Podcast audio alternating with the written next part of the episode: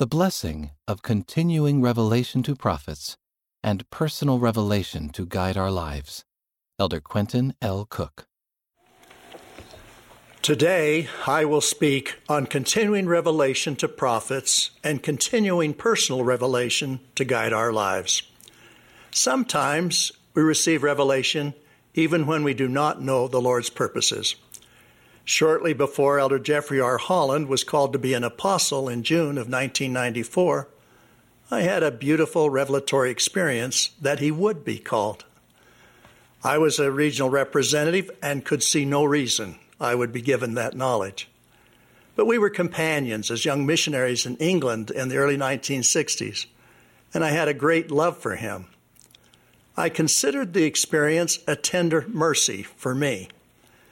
In recent years, I have wondered if the Lord was preparing me to be junior in the 12 to an incredible missionary companion who was my junior companion when we were young missionaries. I sometimes warn young missionaries to be kind to their junior companions because they never know when they might be their senior companion. I have a firm testimony that this restored church is led by our Savior Jesus Christ. He knows who to call as his apostles and in what order to call them. He also knows how to prepare his senior apostle to be the prophet and president of the church. We were blessed this morning to hear our beloved prophet, President Russell M. Nelson, deliver a profound bicentennial proclamation to the world with respect to the restoration of the fullness of the gospel of Jesus Christ. This seminal declaration by President Nelson has made it clear that the Church of Jesus Christ owes its origin, existence, and direction for the future to the principle of continuous revelation. The new proclamation represents a loving father's communication to his children. In an earlier day, President Spencer W. Kimball expressed the feelings I have today. He stated, Of all things that we should be most grateful for, is that the heavens are indeed open and that the restored church of Jesus Christ is founded upon the rock of revelation.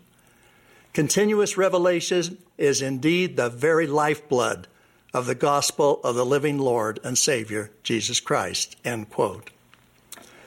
The prophet Enoch foresaw the days in which we live. The Lord acknowledged to Enoch the great wickedness that would prevail and prophesied of the great tribulations that would occur. Nevertheless, the Lord promised, But my people will I preserve and righteousness will I send down out of heaven, and truth will I send forth out of the earth to bear testimony of mine only begotten.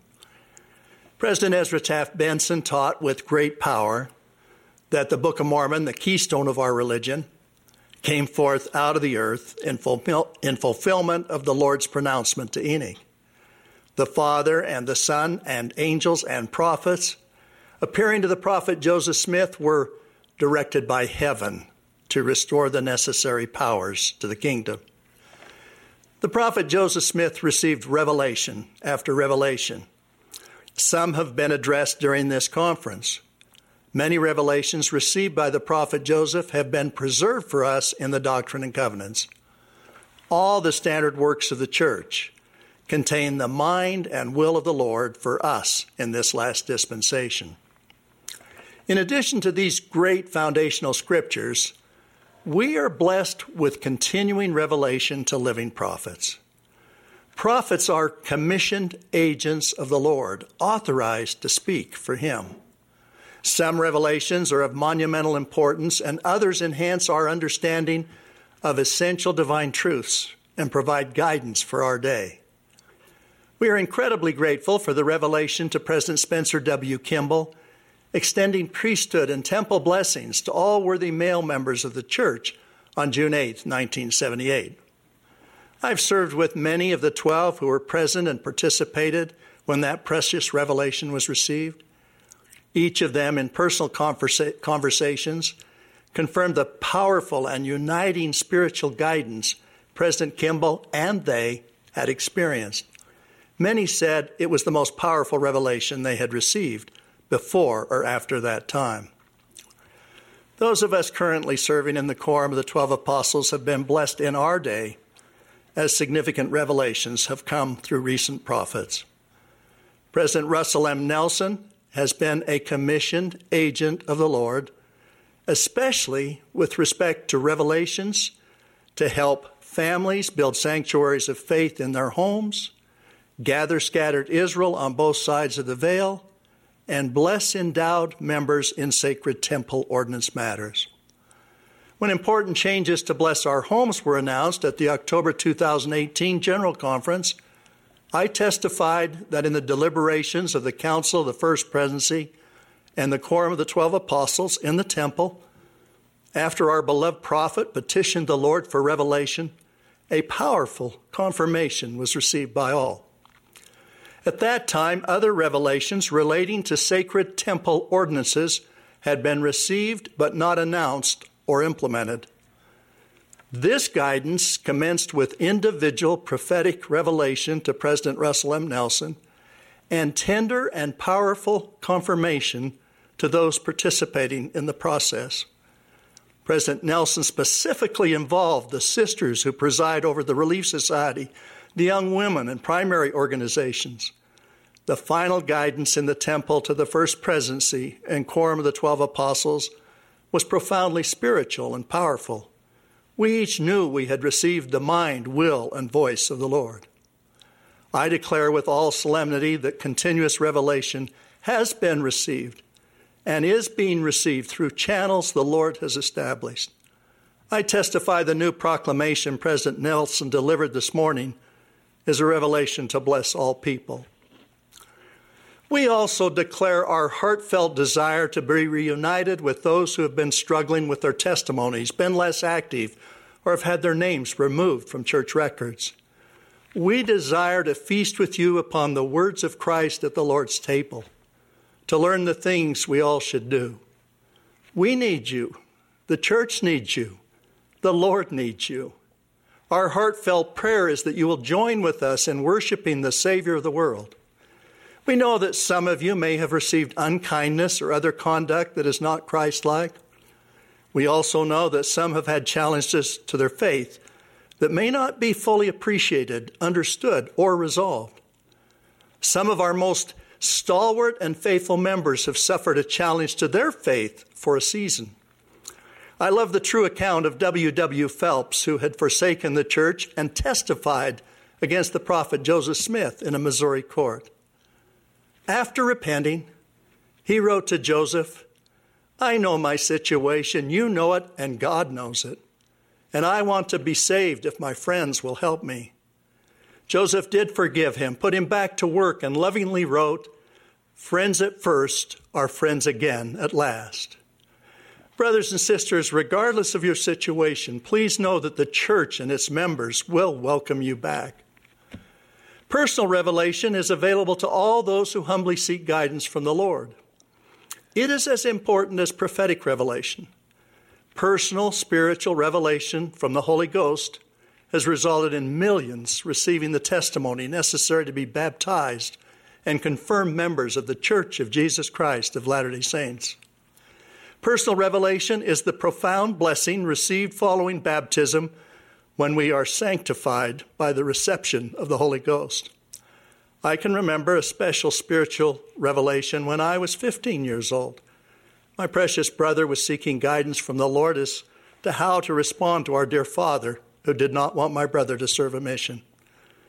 I prayed with sincere intent too and received personal revelation of the truthfulness of the gospel.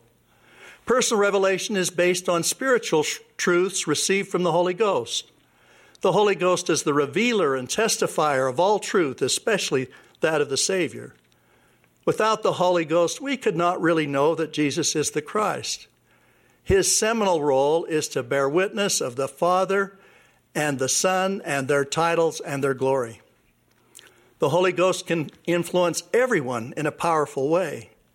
This influence will not be constant unless one is baptized and receives the gift of the Holy Ghost. The Holy Ghost serves also as a cleansing agent in the process of repentance and forgiveness. The Spirit communicates in marvelous ways. The Lord used this beautiful description I will tell you in your mind and in your heart by the Holy Ghost, which shall come upon you, and which shall dwell in your heart. Now behold, this is the spirit of revelation. Although its impact can be incredibly powerful, it most often comes quietly as a still small voice. The scriptures include many examples of how the Spirit influences our minds, including speaking peace to our minds, occupying our minds, enlightening our minds, and even a voice to our minds.